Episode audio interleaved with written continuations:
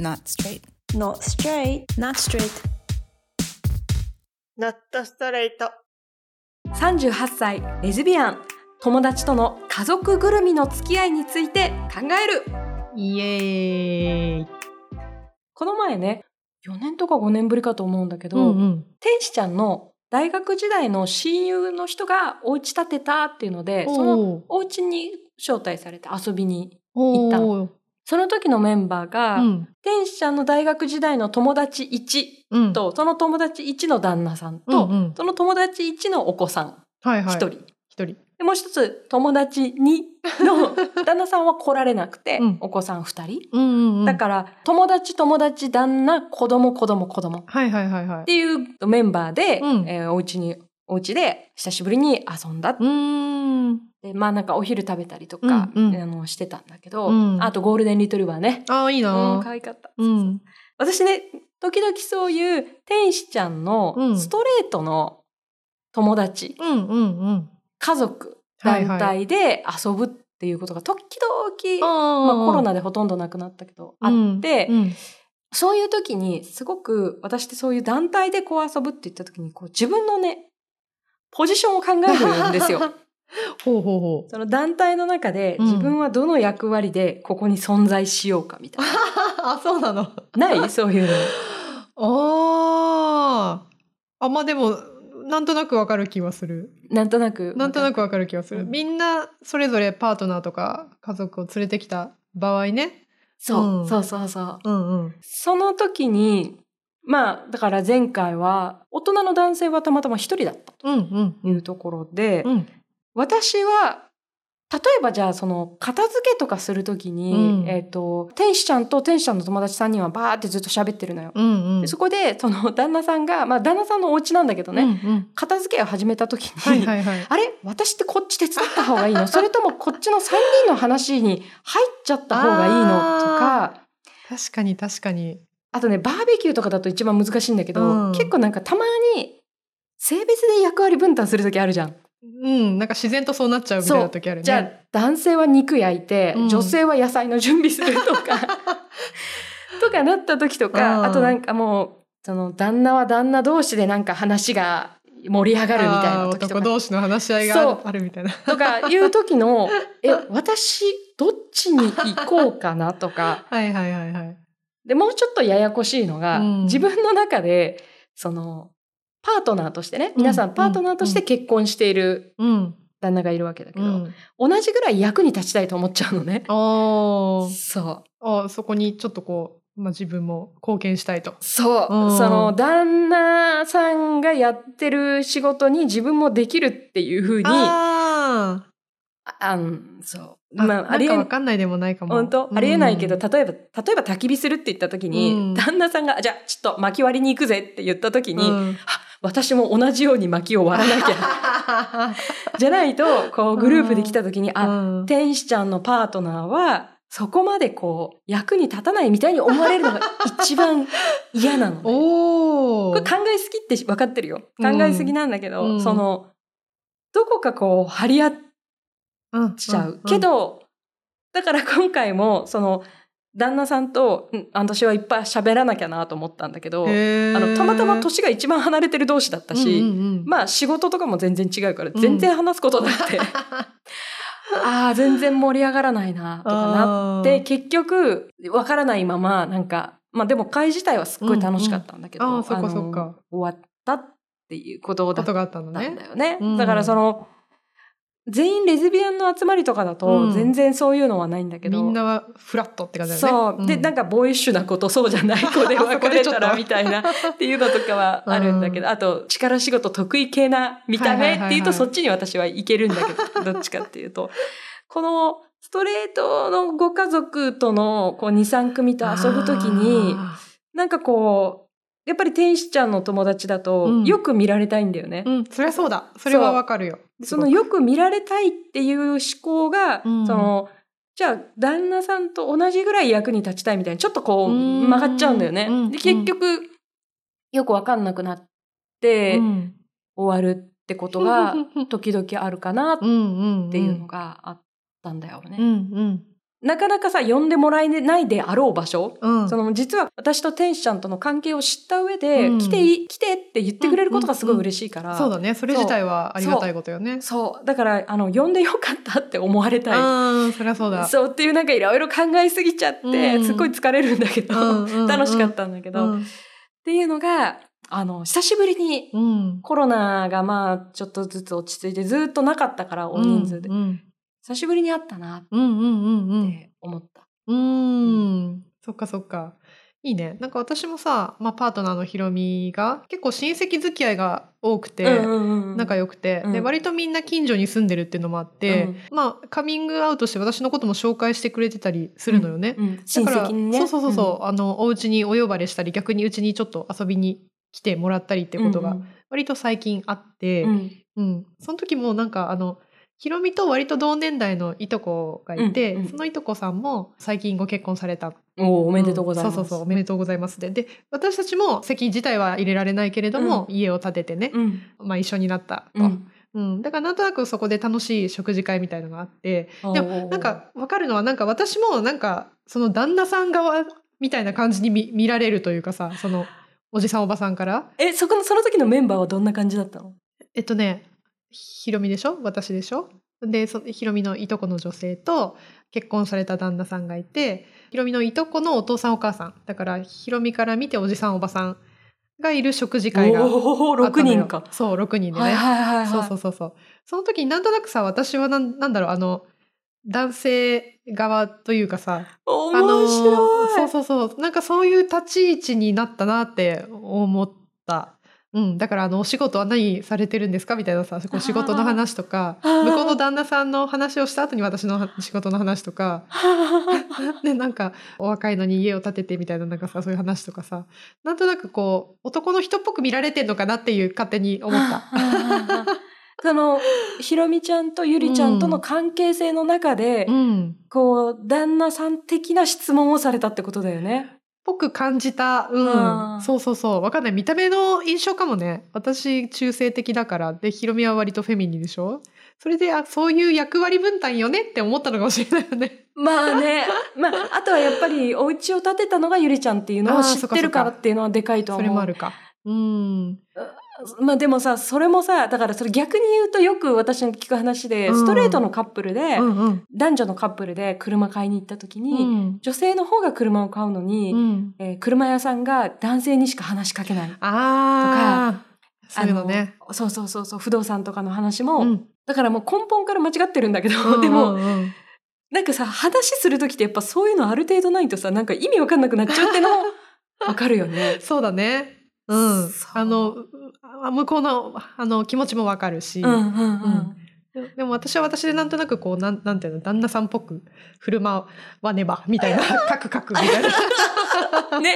慣れないよね、どうしていいか正解わかんないもんね。そうそうそう、意外と私も女性らしいとかあるんですみたいな。そうそうそう、なんか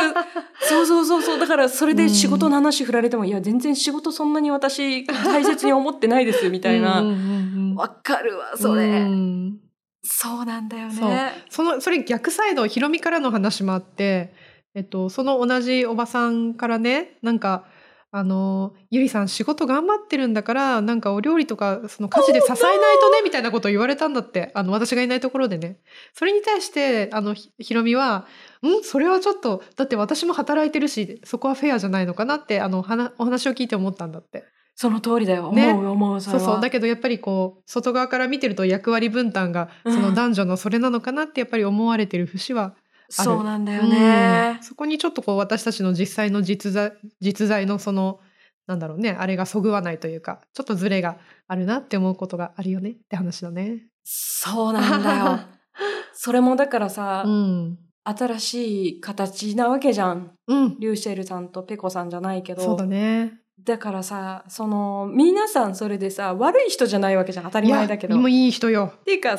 そういう会に、だからこれも自分のさ、存在をこう、下に見る感じで嫌なんだけど、でも、どうしてもちょっと思っちゃうのは、そういうところに呼んでくれること自体が、実はすごいことかもしれないっていう思いも。それは嬉しいっていうのはすごくある。ある上でさ、うん、上でね、そこでさ、いやいやそれは違う考えですよっていうのもまたねえちょっともうこっちが求めすぎかなって思っちゃうところも、そう、そんなことないんだけどね、うんうん、プラウドリーレズビアンとしてはそんなことないんだけどそう、ただそのやっぱりね、親の世代、うん、親の世代はもう当たり前にその家族の形っていうのも刷り込まれてるから、そうもう女性同士のカップルもそれに当てはめることでしかまずは進めないん、そうなんだよ。そうすることでようやくちょっと理解 しようとしてくれてるというか、受け入れようとしてくれてる、そのファーストステップなのかなっていう考え方もできるよね、うんうん、ただ一方でちょっともうちょっと話してもいい、うん、そのね、同じ今お話ししたおじさん、うん、おばさんのそのいとこさんの話でね、うん、今度そのいとこさんの結婚式があるんですよ。おーで私もちょっと呼ばれちゃうかなっておっと思ってたんだけどね、呼ばれなかったのよ。それはもう呼ばれないっていうのは確定なの？確定してる、うん、1,2 ヶ月前ぐらいかな、その招待状が届いてて、うん、そうひろみとひろみの両親と兄弟は呼ばれているけど、うんうん、まあ私には呼ばれてないと、うんうん、でもまあ仕方ないかなとは思う節もありつつ、あ、呼ばれないんだなとも思ったの。結構デカめな式なの？もうコロナとか関係ないのかな？結構普通に立派にやる式だと思う。そっかそっかそっか、うん、分かんない。でもこれって難しい。へこむなそれ。そうややへこみありつつ、でもまあまだね 1,2 ヶ月前だとさ、そんなになんだろう、交流まだそんなしてなかったから、引っ越してなかったし。ただその、うん、今教えてくれた食事会の存在はでかいよね。そうだね、まあ、もしかしたらその食事会がもうちょっと前にあって、あ、なるほどなるほど、うん、その出席者を決める段の前にあったら、果たして違ったのか違わなかったのかは気になるね、うんうんうんうん、どうだろう、わからない、うん、多分ゆりちゃんもそうだと思うんだけど、うん、私も呼ばれたら呼ばれたらめちゃくちゃ気になると思うのよ、いろいろ、うん、すごいなんかナーバスにはなる。そうそうそうそうだから私が一番いいのは呼ばれて断る、うん、選択肢は与えられたいと。そうそうそうそう、うん、それ決めさせてと。それ、うん、であっちも呼んだから、うん、まあ、今後も特にね呼んだよっていうことになるから、うんうんうん、とは思うんだけどね。なるほどね。私それさ、呼ばれて断るってことができない人間だから。あ、優しいなもう考えちゃうんだ、断るとどうなるだろう。断れないよ、だって断ったらせっかく呼んだのにあいつ断りやがったって思われたらどうしようって思っちゃうんだもん、性格的になんてね。いやでもね、結婚式やお葬式などはやっぱりねでかいっすね。そうだよね。ちょっとバーベキューからさらにちょっとなんだろう、大きな話になっちゃうけどさ。いやいやいやいや、うん、でも突き詰めればそこだね。でしょ。で、じゃあそこに呼ばれた時にまた同じ問題だよね、うん、自分のポジショニングは冠婚葬祭系は、うん、その正式に女性のパートナーを呼んでもらうっていうのはすごくまた一段階、そう一段階やっぱハードルがあるんだなって感じちゃった出来事だったのよね、うん、あるね、うん、それはなんかあれだろうな、多分ひろみちゃんもかなりどう振る舞うか迷うね、そのそうだね、うん、呼ばなかったことに対して、ね、だって家族困らしたくないじゃんやっぱり、うん、でもさ大事なパートナーのことじゃん、うんうん、自分はどこまで言うのか、うん、これ私自身がそうだったんだけど、うんうんうん、その自分のなんかそういう時に天使ちゃんをどうするかっていう、うん、どうしてほしいというふうに伝えるかみたいなのはすっごい迷ったね、うんうんうん、あ、そっかそっか、うん、あ、マリーはさ結婚式してるじゃない、うん、パートナー天使ちゃんと、うんうん、それによってなんだろう、なんか変わった、その家族の中での見られ方とか自分の振る舞い方、うん、ね、うちの家族は何も変わってないのよ。天使ちゃんのね家族は面白かったね、変わった、ガラッと変わりましたね、一番はあれが始まりましたね、天使ちゃんの親から私の親への、うん、お中元が始まりましたね家と家ですね。そう、すっすごいね、本当に天使ちゃんのご家族はめちゃくちゃ礼儀正しい方なの、うんうんうん、私どう思われてるか、私というの苦手だからさ、うん、どう思われてるんだろうと思う本当にしっかりやられるので、だからそれは結婚式後から始まったね。こんなに変わるんだとは思った。あ、うん、もう家族として受け入れたよっていう。そなのかな、多分なんだけどお好きなんだよね多分。あ、そういうことがね。天使のご家族が、うん、お母様が、はい、そういうこと好きで多分、うんうん、やりたかったけどどうしていいかわからないっていうきっかけ、ちょっと遠慮してたというか、うん、そうきっかけになったんじゃないかなとは、うんうんうん、そっか、うん、確かにオフィシャリーな感じになったねってそう思うんだけど、うん、それはだから入籍っていうものがないから結婚式では変わって面白かった、うん、なるほどね。すごい勉強になる。あ、うん、家族付き合いってこういうこと必要なんだって、うんうんうんうん、すごい勉強になった。そうか、うん、だからちょっとさっきの話に戻っちゃうけどさ、うん、もし私がそれこそ冠婚葬祭私も呼んでくださいねって思うんだったら、例えばだけど私とひろみがちゃんと結婚式みたいなことをするとかがもしかしたら必要なのかもしれないね。まあそのちょっと上の世代に対してはね、そういうなんだろうね。でも籍を入れても式されないカップルって今すっごい多いじゃん。多いね。で、私さっき言ってたそのお中元が始まったっていうのがあったんだけど、はいはいはい、じゃあ例えば私は、うん、天使ちゃんの甥っ子たちにお年玉をあげるのかとか、そのこっちがやることもどこまで求められるものなのかっていうのが今すごく実は分からなくて確かにそうだよね。だってこっちばっかり求めるわけにはいかなくて、やっぱりこっちも返さなきゃいけないと。そう考えると確かにな。で、私がそういうの本当にできない人。私もできないできなそう。ひろみちゃん大丈夫そうだけどねそうだね。なんかさ誕生日プレゼントあげるとか家族に対して、うんうん、それもあんまり自分がやってこなかったからさ。そうわかる。なんかそういうのすごいちゃんとやるんだねって。そ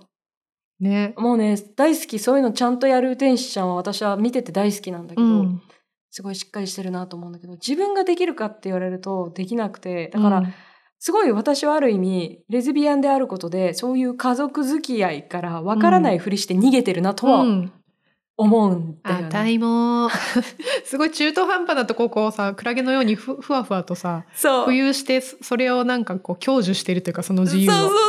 ういうところはある。自覚してるあるの、うん、でもね、私ストレートだったとしてもやってないかもとは思うんだよね。だから確かにこれが自分ストレートだったら、じゃあそんなに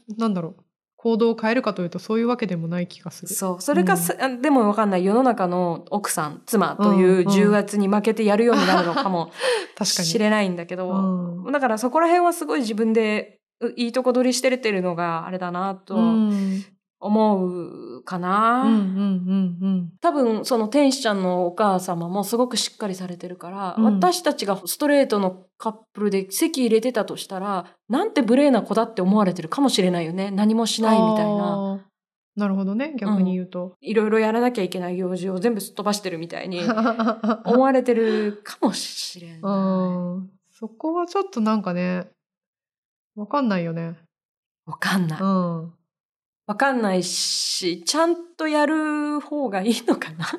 どうだろうね。わかんない。うん、これも答えない系だね。そう、うん、なんかどう考えてもこれいらないだろうみたいなしきたりとかもあるからね、うんうん、そうだよね。でもそれは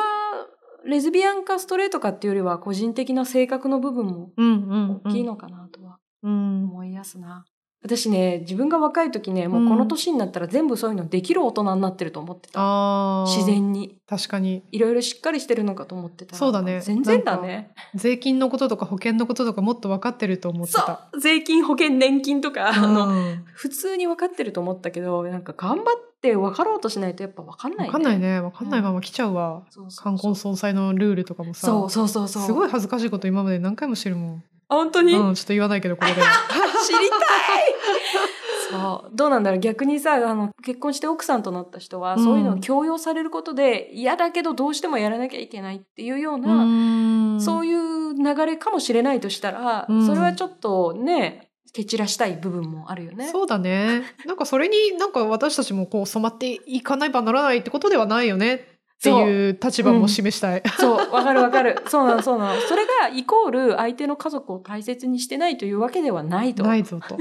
大丈夫。後半言い訳しか言ってないけど大丈夫。確かに。求めるけど求められることはそこまでそういうわけじゃないんだけどいいバランスを取っていきたいんだけど、そうだね、うん、ね、まあこれもどんどん変わっていくこと、変わっていく家族の、うん、関わりも変わっていくだろうから、まあ付き合い方いろいろあるから、本当に良くない家族同士の人たちもいるから、うん、そこはもう蹴散らせばいいとは思うけど、うん、思いますな。はい。よかったね。うちらはあれだね。パートナーがどちらかというとしっかりしてる人同士でよかったね。ああ、確かにね。うん、そうかもしれない。助かった。うん、うん、助かってる。これもまたなんかじゃあちょっとイベントあったらまた報告し合おう。そうだね、し合おう。うん。なんか話した？大丈夫？うん、話したいこと話した。なんかこう、なんか胸にちょっと突っかかってたこと、ここで話してすっきりしました。うん、そうだね。やっぱそういうのって地味に引っかかるんだよね。地味にね。そうで、いい悪いでもさ、正解があるわけでもないからね。ない。どう自分でこう考えていくかなんですよね。そうなんですよ。20代の頃はそういうこと全部私すごく苛立ちになってたの。うん、なんかそういうことがあるために、なんで私はレズビアンに生まれたばかりにそういう思いをしなきゃいけないんだとかはい、なんで同性のカップルだからってこういうことなんだみたいのをすっごいもうなんかもうその都度噴火してたんだけど、いい意味で今もうその体力がなくなったのが30代後半の今、なんかそういうの一つ一つじっくり考えていこうみたいな、正解はないかもしれないから、うんうん、自分でじっくり考えていろんなこと試していこうっていうふうに今ちょっとなってるかな。うんああ、いいことだよね。なんかどうゆりちゃん、うん、まあ私も同じかな。なんかさ、物事って急には解決しなくて、多分ある程度時間が必要なんだなってことが体感的に分かってきたって感じかな。だって諦めとは違うのかな、それって。それってね、だって諦めるってそもそも明らかに見極めるっていうことらしいよ。本当に？ある先輩によるとね。ああ、じゃあ本当かどうか分かんないんだ。分かんない。事実確認してない。あ、オッケー。うん。明らかに見極める。うん、悪いことじゃないのよ諦めるってすごい今いい顔で考えてたねそうだね、うん、真意は分かってないけど、うん、そうだね、うん、なんかそこら辺の辛さはちょっと変わってきたかな。まあ辛いこともいっぱいあるけど、うんうん、受け止め方は変わってきたかなとは思いますな、うんうんうん、よかったね。でもイカれるレズビアンから未来を考えるレズビアンに、いやもうね、イカれる部分はね忘れませんよ私は。アングリーインチも忘れず、そうそう、持ち続ける。シーハルクマリとして知らないか分かんない。ハルクのね女性版があるんだけど。ああ、そうなんだ。そうへえっていう感じですな。じゃあちょっと明らかに見極めながら一歩一歩進んでいきましょう。そうだね。じゃあ今日はこのぐらいで、うん、はい、じゃあまた明日。バイバイ。ゆりちゃんとはまた明日。皆さんまた来週。来週。バイバイ。